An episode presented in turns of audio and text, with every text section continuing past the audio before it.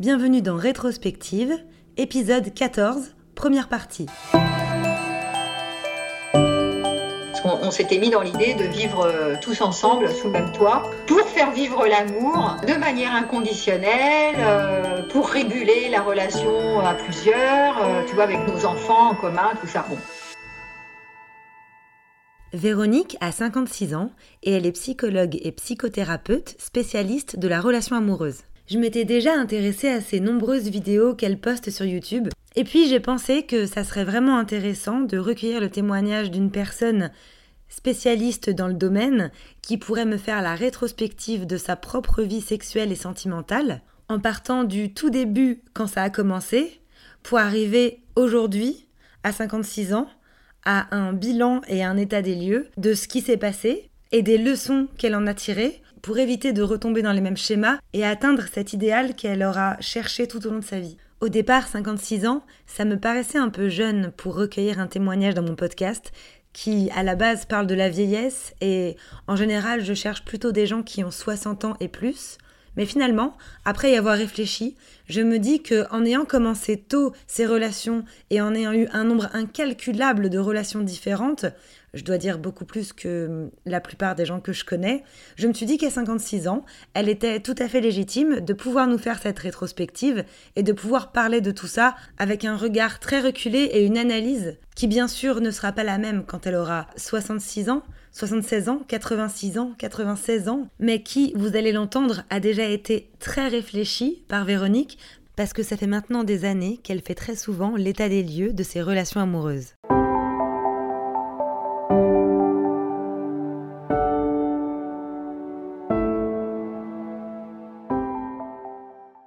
Comme vous le savez, en raison de la crise sanitaire, nous sommes toujours en confinement. J'ai donc recueilli son témoignage par Skype. Et donc je m'excuse d'avance pour le son qui n'est vraiment pas terrible, mais j'espère que vous prendrez quand même plaisir à l'écouter. Pour la première fois depuis la création de mon podcast, j'ai décidé de faire deux épisodes. En fait, c'est un seul gros épisode, mais divisé en deux. La première partie, celle que vous allez entendre aujourd'hui, Véronique nous raconte toutes ses histoires amoureuses, du début jusqu'à maintenant, dans les détails et dans les faits. Puis dans la partie numéro 2, vous pourrez entendre son analyse, son bilan, ce qu'elle prévoit pour le futur, les erreurs qu'elle veut éviter, les relations qu'elle estime toxiques et sa relation idéale pour le futur. Je vous laisse donc avec la partie numéro 1 et on se retrouve après. Bonne écoute à tous. Donc moi je m'appelle euh, Véronique Cohn, euh, j'ai 56 ans et je suis psychologue, euh, psychothérapeute en termes de métier. Hein. Et euh, je me suis spécialisée il y a 4-5 ans sur la, sur la relation amoureuse. Donc je suis entre guillemets, moi ça me fait un peu, rire, experte sur la relation amoureuse. J'aime bien, c'est un peu pompeux le terme, mais euh, mon dernier compagnon euh, qui, euh, qui était avec moi, à un moment donné m'a dit mais il y a un truc que tu pourrais faire parce que j'avais envie de changer de métier. Le, vraiment un truc qui te passionne, c'est quoi? Je dis c'est la relation amoureuse. il me dit mais je dis qu'est-ce que je fasse de ça? D'accord. Bon, il bah, si tu devrais justement donner des conférences sur ce thème puisque c'est ta passion dans ta vie vas-y, mets-toi mets-toi à donner des conférences là-dessus. Et l'idée, elle est partie comme ça. J'ai commencé à, donner une conférence sur le sujet, euh, la première conférence, c'était il y a 4 ans, sur c'est quoi l'amour Il y avait 4-5 personnes. Et puis petit à petit, moi, je me suis amusée à faire ça. J'ai trouvé ça sympa. Et, euh, et, puis après, j'en ai fait une autre, donné une autre, et puis il y a eu un peu plus de monde. Et petit à petit, ça s'est développé, je me suis filmée, j'ai donné ça au public. Et là, ça a commencé comme ça l'histoire. Euh, et après, je suis devenue euh, plutôt euh, connue, j'ai une chaîne YouTube et tout. Mais en fait, ce qui est amusant, c'est de. Parce que j'étais sur. Je suis experte en relations amoureuses en tant que psychologue, psychothérapeute, j'en ai fait un métier. C'était assez amusant parce que c'était pas parti comme ça au départ. Au départ, j'étais juste psychologue du travail, formatrice en entreprise. Et, j'avais un cabinet en tant que psychothérapeute avec des patients. Mais j'étais pas du tout partie dans ma en mettre dans la direction de faire un métier de la relation amoureuse. C'est venu comme ça. Et donc, c'est drôle, quoi. je suis très contente parce que c'est un métier que, qui me passionne. Je suis vraiment sur ma voie.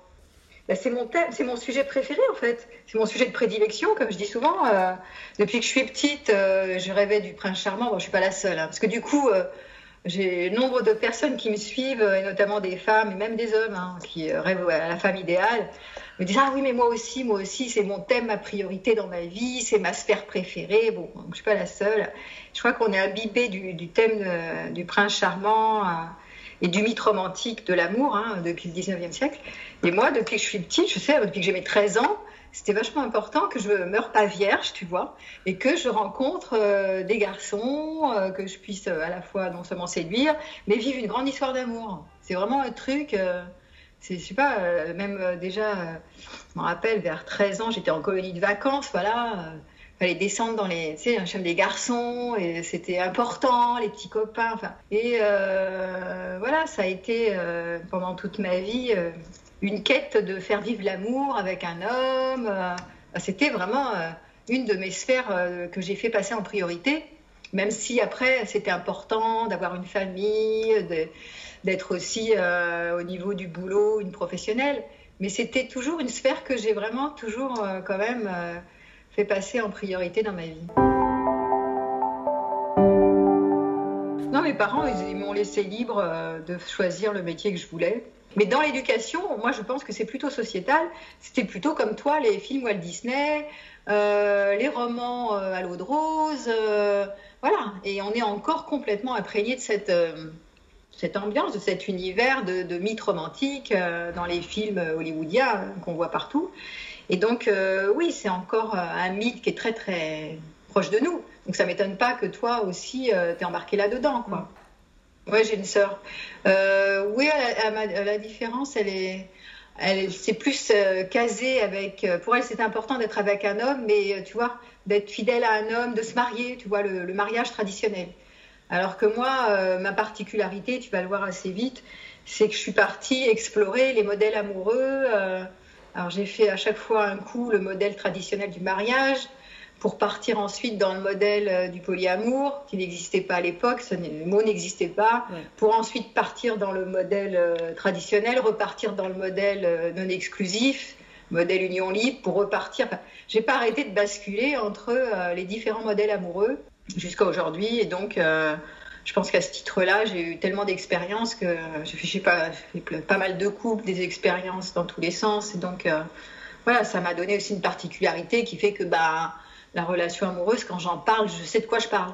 bah, je te dis, à 13 ans, je commençais à m'intéresser aux garçons euh, dans les colonies de vacances, les moniteurs aussi. Et puis après, euh, je pense que j'ai toujours cherché à séduire. Après, les, dans les soirées, les boules, les machins comme ça. Enfin voilà, hein, comme euh, tu sais, dans la boum, quoi.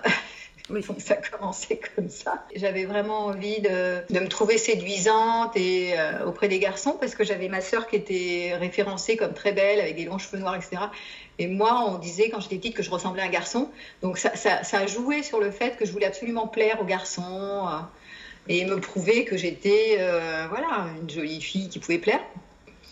Et, euh, j'ai eu un rapport de séduction assez, assez longtemps avec les hommes. Donc je suis partie un peu en mode donjon, tu vois. Mais quand même, j'étais très cœur d'artichaut, tu vois. J'avais toujours un rêve romantique. Donc euh, j'espérais toujours le grand amour, enfin à chaque fois, et je tombais comme un cœur chaud. Et ça, ça l'a fait, mais ça le fait. Je, pense que je le garderai toujours cette espèce de naïveté, d'être emballé, d'y croire, comme si c'était la première fois, enfin tu vois. Donc euh, ça a commencé comme ça. Euh, après, première histoire d'amour à 16 ans un, beau garçon, mais finalement qui préfère, euh, finit par préférer ma copine, une de mes meilleures amies. Donc ça commence un peu rude, tu vois. Même que je me rappelle que je voulais me suicider tellement j'étais amoureuse. Enfin, tu vois, enfin, j'aurais pas fait, mais j'étais vraiment, tu sais, l'adolescente éperdument amoureuse. Ah là là, c'était grave et dramatique. Bon, ouais, j'avais toujours, j'avais pas très confiance en moi. Tu vois, toujours que, bon, je pense par rapport à cette compétition euh, avec ma sœur, par rapport au regard du père, j'avais vraiment à l'intérieur de moi euh, pas tellement confiance en moi, ce qui est toujours encore vrai. Tu vois, les impressions de l'enfance, les, ce qui est imprimé dans l'enfance reste souvent en trace.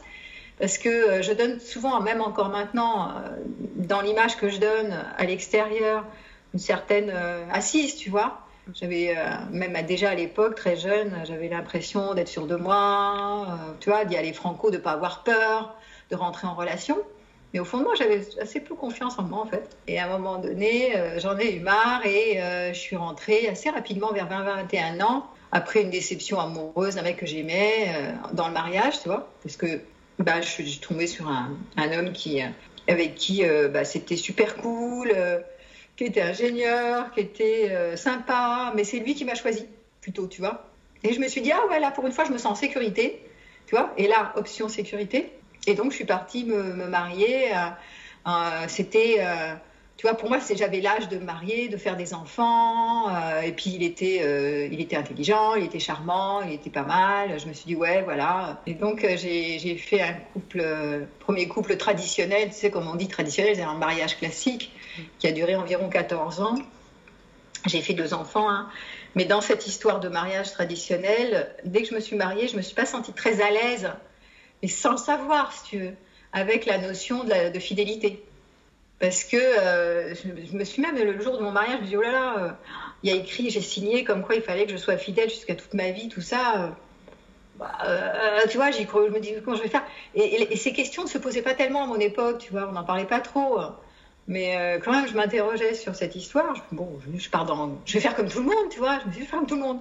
c'est un choix. C'est raisonnable. Bon, puisque les autres y arrivent, moi je vais y arriver. Et en fait, assez rapidement, au bout de 3-4 ans, je crois, j'ai commencé à être attirée par d'autres garçons euh, pendant que j'étais mariée. J'ai un peu résisté au début, euh, j'ai dû créer des petits flirts, mais pas plus, tu vois. Et puis après, euh, je me suis dit, oh ouais, mais bon, pourquoi nous dit-on que l'amour serait interdit Pourquoi on n'aurait pas le droit d'aimer Tu vois?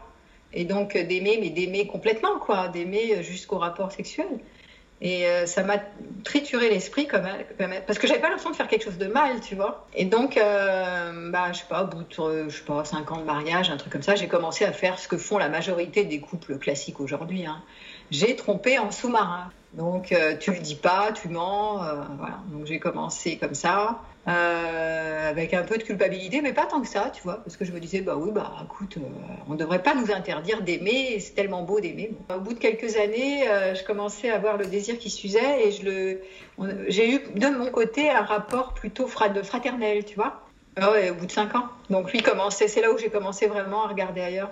Donc j'avais plus de désir et du coup bah, je suis partie euh, tomber amoureuse d'un autre. et du coup j'ai commencé à nouer une relation euh, amoureuse et sexuelle avec lui qui est devenue une, relation sexuelle très forte en fait.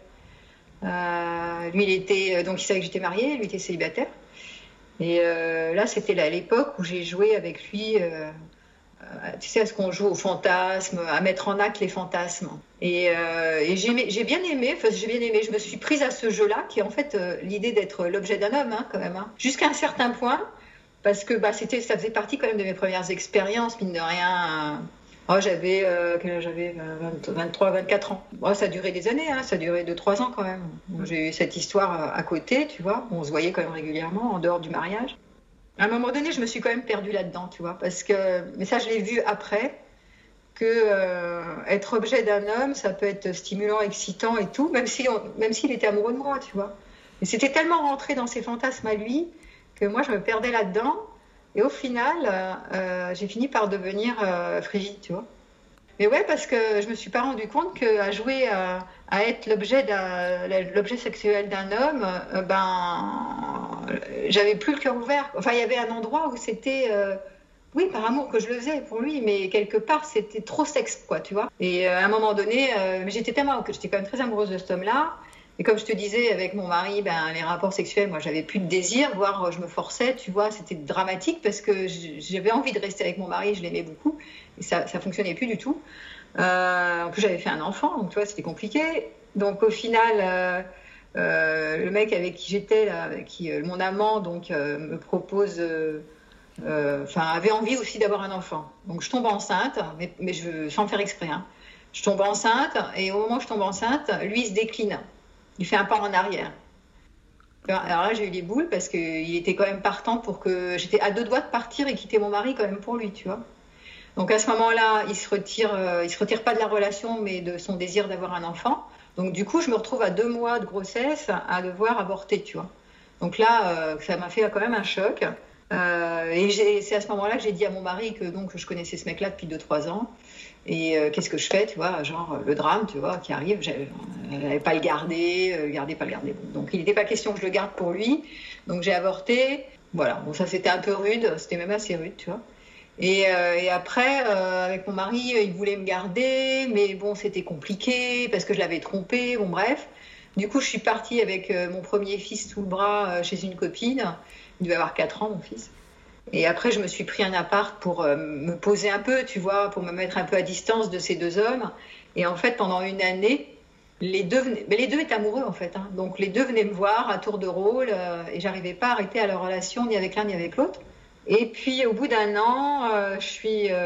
en fait, mon, mon amant, qui était devenu aussi potentiellement un futur mari, quoi, il a fini par euh, ne pas pouvoir euh, rester avec moi parce que lui, il ne pouvait projeter, il m'avait connue qu'en tant que maîtresse, et il ne pouvait projeter sur moi que la maîtresse et pas euh, l'épouse, la femme, la confidente, tu vois. Donc il clivait en fait.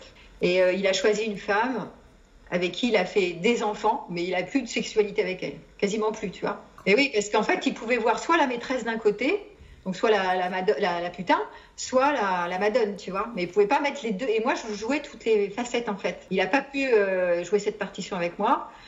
Euh, et donc, euh, bah, du coup, c'est pas du coup je suis repartie avec mon mari, mais je me suis dit, de toute façon, mon mari, il était vraiment amoureux de moi. Enfin, il m'aimait vraiment d'un amour beaucoup plus sincère et profond. Et donc, je suis retournée avec lui en étant convaincue que ça allait fonctionner cette fois, tu vois. Euh, là, j'avais 26 euh, ans, 26 ans. Et je refais, 26, 27 ans. Et je refais un, enfant derrière, un deuxième enfant avec mon mari. Et un an après, rebelote, je retombe amoureuse d'un autre mec. qui était, ça, c'était pas prévu au rendez-vous. Euh, donc j'avais beau me convaincre par la raison que oui, ça aurait été bien avec mon mari, mais bon, voilà, je m'étais encore raconté une histoire. Et là, je tombe amoureuse, mais alors éperdument, d'un homme qui allait devenir presque tout pour moi. Enfin, ça, c'est ma grande histoire d'amour dans ma vie. Hein. Il m'a révélé sur mon féminin au niveau charnel, tu vois, euh, parce que donc euh, celui d'avant, ben, lui, euh, c'était vraiment plus sexuel, sexuel, tu vois. Et là, c'était vraiment sexe, cœur et plus haut qui était vraiment aligné, qu'on appelle l'amour tantrique. Alors quand tout est aligné et, et, justement, ça permet d'avoir ce qu'on appelle sexe, cœur et, troisième œil, c'est-à-dire plus haut. Ça, ça, ça, peut euh, possiblement te permettre d'avoir des, des, séquences euh, de, dissociation du moi. C'est-à-dire ton moi se dissout dans, dans, dans, un état de conscience modifié où tu pars dans ce qu'on appelle la voie mystique. Tu as accès au mystique, c'est-à-dire un endroit où tu n'as plus d'ego en fait et tu te sens euh, relié à l'univers. Enfin, il n'y a plus le moi, quoi. Le moi disparaît.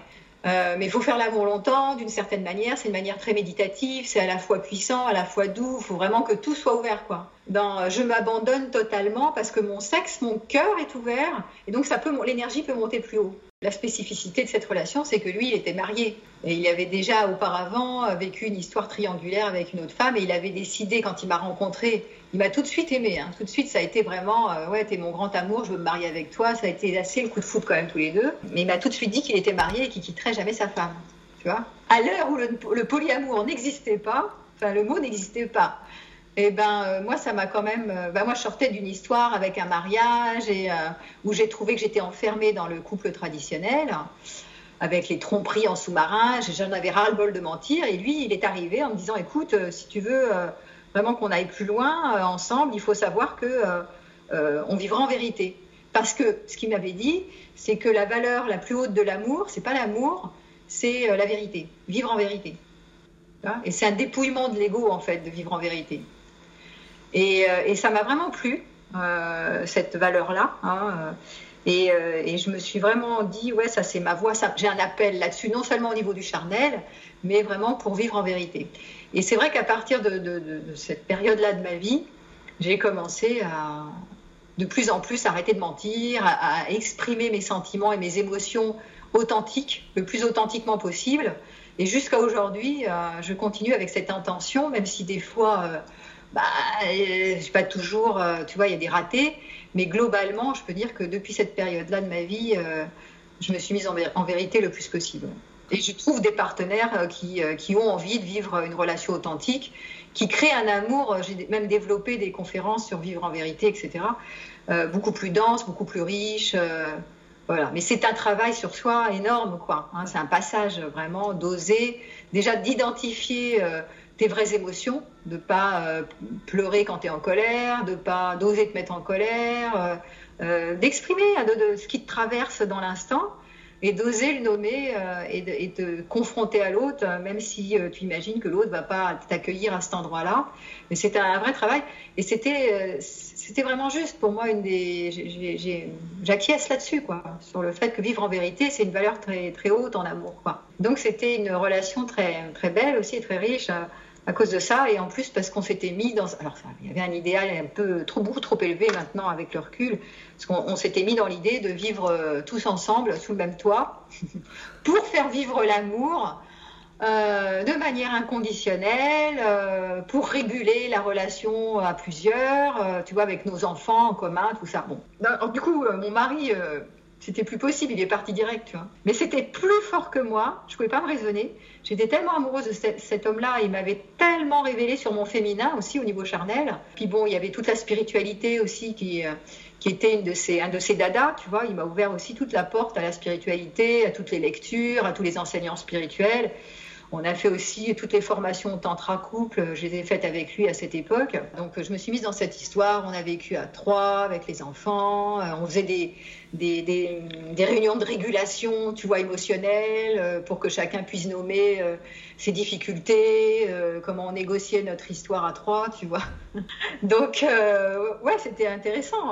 En même temps, c'était extrêmement confrontant parce que, si tu veux, moi j'étais sortie de la de l'histoire d'avant euh, en me disant que ben, je ne serais pas jalouse, euh, plus jamais je serais jalouse parce que j'avais souffert de, jalousie de la part de mon mari, etc. Mm. Et je suis rentrée dans cette histoire avec sa femme, qui avait quand même 10 ans de plus que moi, tu vois. Et je me suis dit, mais non, moi je suis pas jalouse, tu vois, pas du tout. Et en fait, sur le terrain, parce que si tu veux, moi j'étais au premier étage et lui il était en dessous avec sa femme, il était convenu que je, quand moi j'étais pas en déplacement, il dormait avec moi, tu vois. Enfin, il était avec moi et que quand j'étais en déplacement, il redescendait voir sa femme pour me prioriser, tu vois, pour me, voilà, pour me prioriser, pour me protéger aussi, parce que moi, j'étais quand même, soi-disant pas jalouse, mais quand même un peu jalouse. Dans les faits, euh, tu vois, je l'attendais le, je me rappelle, hein, j'avais de la souffrance, hein. j'attendais le soir qu'il monte euh, me voir. Euh, parce qu'il parlait et qu'il buvait la tisane avec sa femme. Euh, donc moi, je l'attendais impatiemment jusqu'à 1h du matin. Le lendemain, je bossais. Enfin, tu vois le truc. Une fois, j'ai ouvert la porte, je les ai découverts en train de faire l'amour. Et moi, j'étais verte pomme, tu vois. Enfin, des trucs qui, quand même, je me suis dit, après coup, je me suis, je me suis confrontée quand même à des choses extrêmement difficiles par rapport à d'autres, tu vois. Et en même temps, euh, après, il revenait, il me disait, oui, mais moi, tu vois, ok, mais euh, il était très attentionné, très aimant et très attentionné. Il me lâchait pas, tu vois. Donc après, il venait me rassurer. Enfin, tu vois, il y avait beaucoup d'amour. Donc euh, c'était gérable. Mais j'ai, même à cette époque, je pense, avec le recul, méconnu que ça me mettait quand même vachement en stress, tu vois. Et que je dépassais, quelque part, je me suis prise pour superwoman dans ma vie, et qu'à un endroit, euh, il y avait des limites que je dépassais tout le temps, parce que j'avais tellement l'intention de ne pas être jalouse et d'être non possessive, de vouloir laisser l'autre libre, que euh, je me disais, mais oui, bon, bah, c'est gérable, c'est gérable, mais en fait, je souffrais quand même, tu vois. Là, j'étais dans la trentaine. Alors, c'est parti, euh, dans cette histoire, on a vécu donc plus de deux, ans, deux ans et demi ensemble. Après, euh, à un moment donné, la communauté, c'était compliqué à vivre. pour chacun d'entre nous. Lui, on, on, a toujours l'impression que pour un homme, c'est génial, il a deux femmes, c'est le rêve. En fait, détrompe-toi, lui, c'était très inconfortable parce qu'il y en avait toujours une qui le voulait à lui, tu vois, on le voulait toutes les deux. Donc euh, lui, il était pris au niveau affectif, tellement pris par ses affects qu'il n'arrivait pas à se réaliser professionnellement. Voire on bossait toutes les deux, puis lui, il nous gardait les enfants, il nous faisait à manger, il nous faisait le jardin, enfin bref. Et euh, parce qu'il n'arrivait même pas à se mettre sur son chemin professionnel, tellement il était émotionnel, tu vois, là-dedans. Alors lui, il avait 50 euh, plus que moi, 5-6 ans de plus que moi, je sais plus quel âge il avait, ouais, 37, 38, truc comme ça. Moi, j'en pouvais plus de la logistique parce que, tu sais, euh, j'étais organisée. Puis là, j'arrivais le matin au petit déjeuner, il y avait bordel partout, euh, donc ça me gonflait. et puis elle, sa femme, elle en pouvait plus parce que, euh, au niveau de l'estime d'elle-même, il y avait que des amis à moi, nous qui passaient, et puis pas ses amis. Enfin bref, elle se sentait transparente. Bref, en fait, la communauté aggravait tous nos, nos, toutes nos failles, en fait, tu vois ce qu'on ne supportait pas normalement, on le supportait encore moins en communauté. Donc c'est une expérience qui a été euh, intéressante et riche, mais à un moment donné, on n'en pouvait plus. Hein. On commençait à s'extirper, à, s'écharper les uns les autres. Donc, euh, donc moi, je suis partie en urgence acheter une maison pas très loin. Et, euh, et eux, lui, il est parti avec sa femme acheter aussi une maison en centre-ville.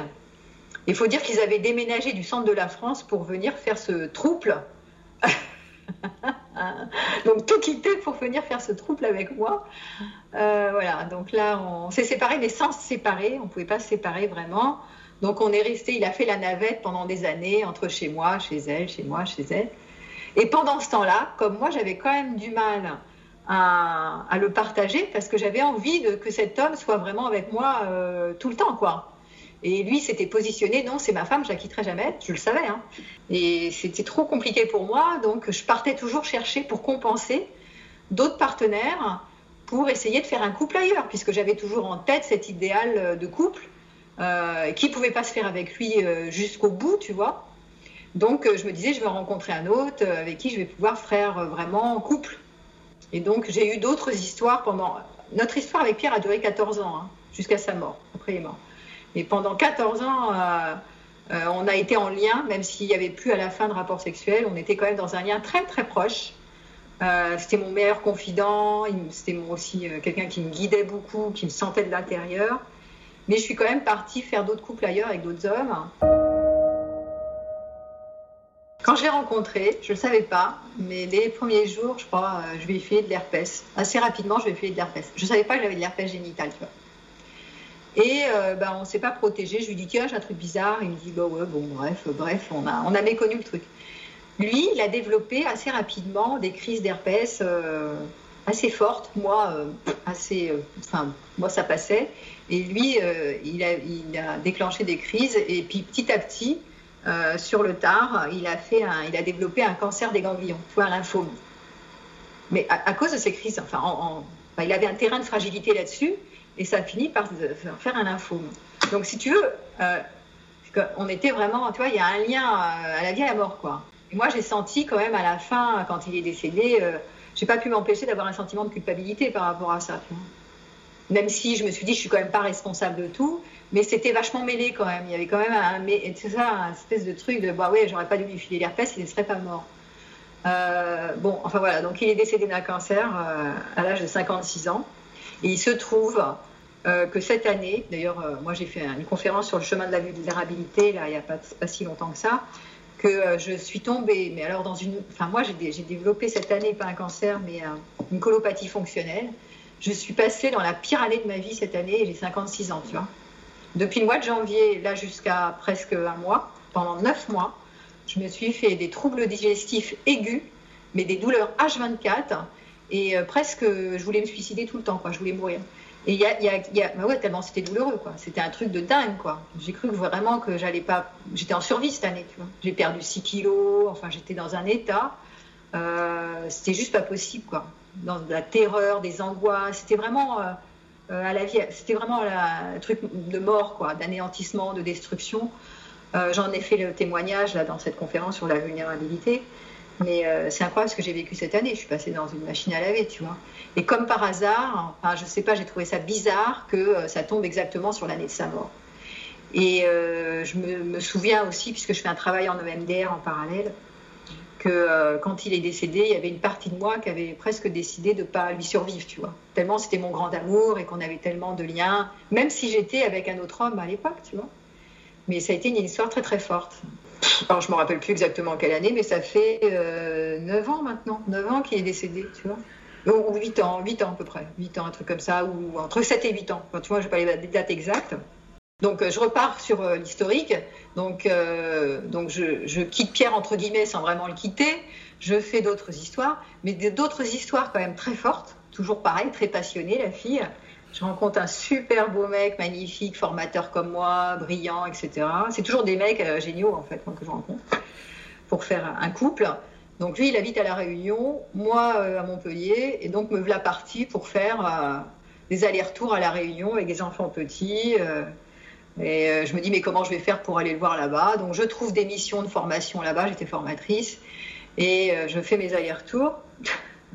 Et lui, il vient sur Montpellier des fois. Enfin voilà, tu vois, des histoires comme ça. Et euh, là, je tombe très très amoureuse.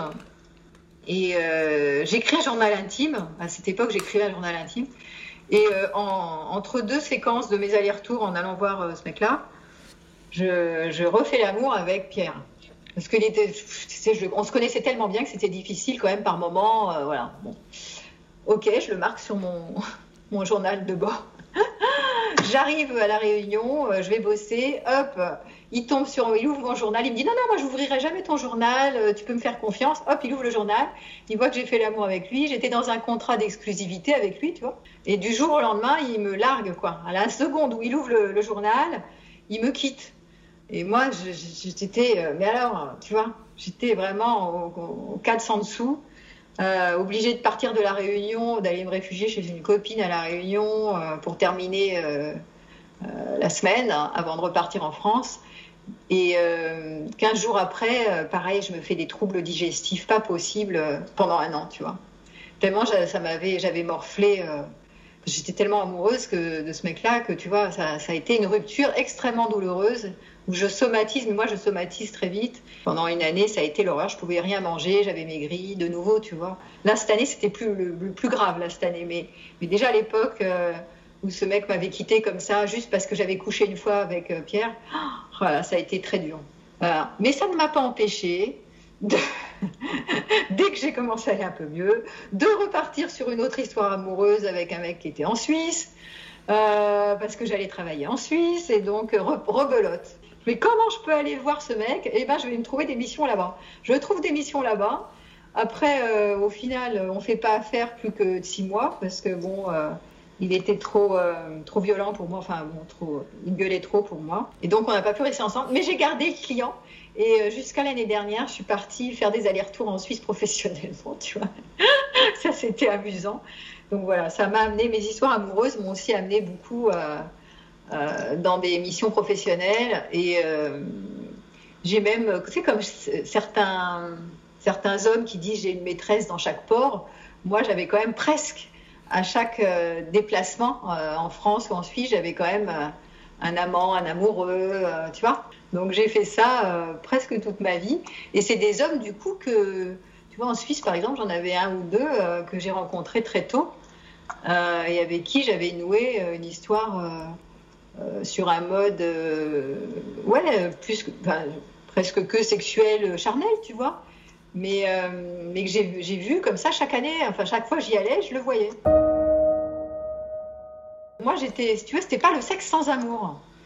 Et, et, ces hommes non plus, tu vois.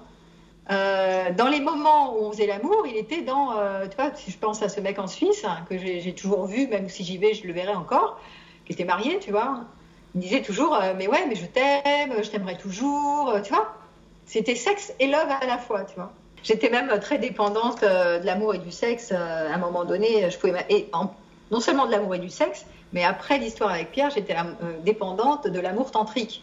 C'est-à-dire de ces, moments de dissolution du moi où vraiment après je me, je me sentais pleine. Alors il y a le, thème du plein hein, euh, tu es vraiment pleine euh, et tu es complètement posée après, tu vois. Posée, c'est-à-dire, euh, posé, c'est posé, c'est ancré, enraciné, euh, en sécurité totale. C'est ce que je ressentais dans mon corps, tu vois.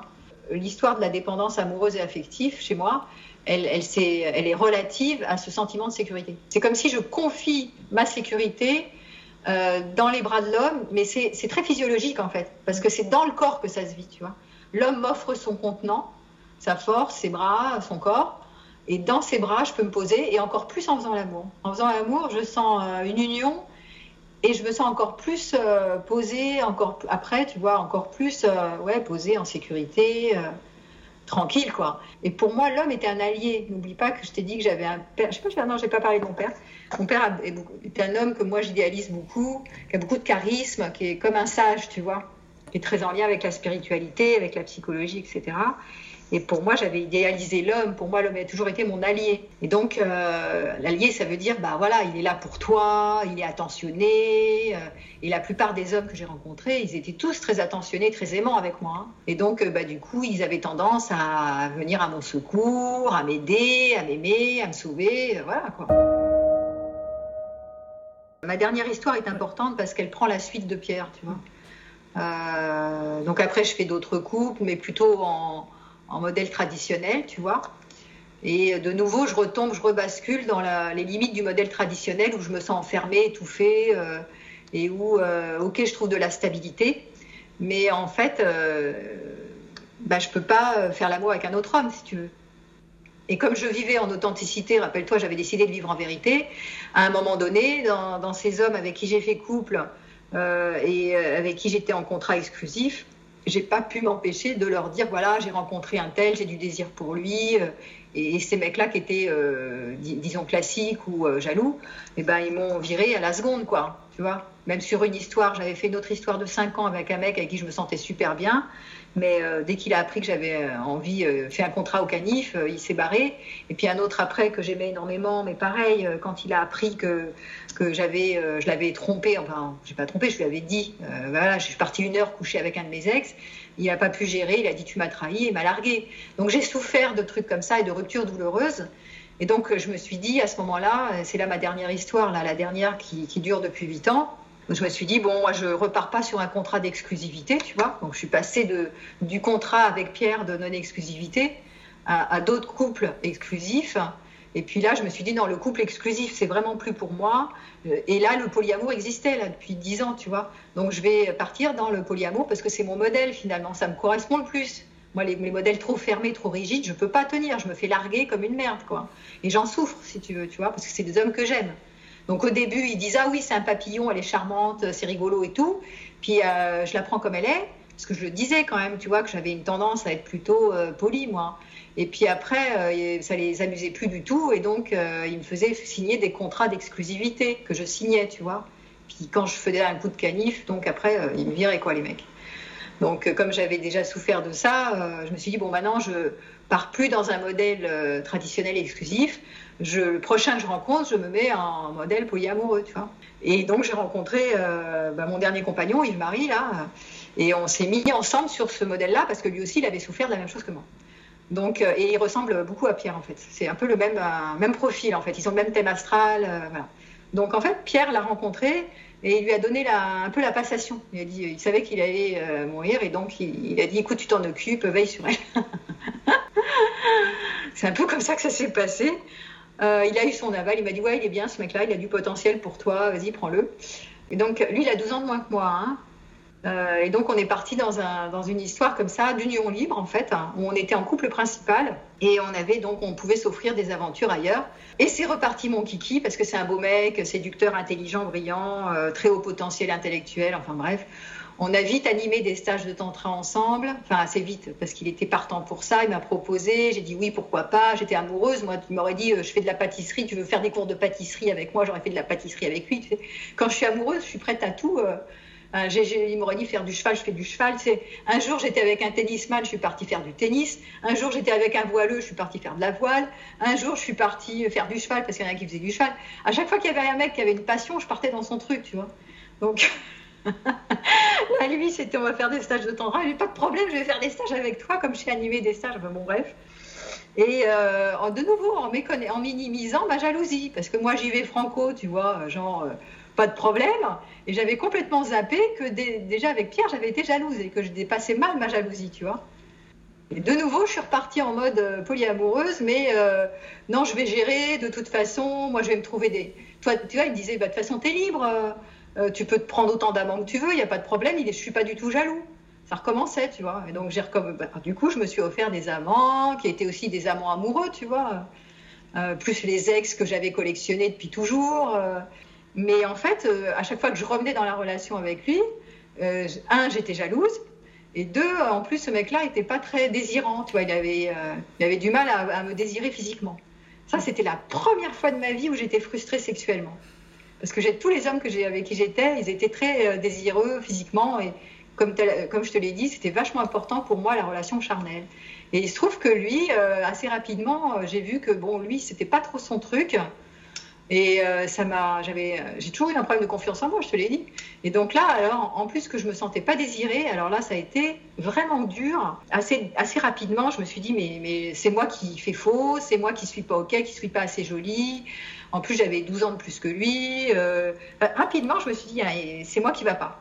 Et il me disait, mais non, mais non, t'es tellement belle, tellement intelligente, tellement ceci, tellement cela. Il était tellement attachant que quand j'ai voulu partir, il a pleuré, et puis je suis pas partie en fait, dans, les premiers six mois, tu vois. Et après, il me disait, mais non, je suis partenaire pour, euh, avec toi, faire des stages sur la sexualité, je suis partenaire pour dépasser, euh, pour dépasser ça, on va faire des massages, on va faire des stages, on va faire des trucs, enfin, on, est thérapeutes tous les deux, donc on a fini par faire plein de stages euh, de thérapie sur, sur l'histoire de la sexualité. Et puis, c'était toujours hyper compliqué Enfin, c'était, euh, fallait faire des efforts, quoi, pour, euh, c'était pas fluide, tu vois. Et moi, j'ai vachement souffert de ça. De nouveau, j'ai commencé à redémarrer des problèmes de reflux digestif. Quand je suis partie en Inde un mois avec lui, je suis rentrée, j'avais des problèmes digestifs, j'étais mal, mais j'ai pas fait le lien avec cette, problématique de frustration sexuelle, tu vois. Je me suis dit, j'ai mangé un truc pas bon en Inde. Donc j'ai méconnu, j'ai minimisé, un, que bah, je souffrais de stress parce qu'il me désirait pas assez, et deux, parce que j'étais jalouse.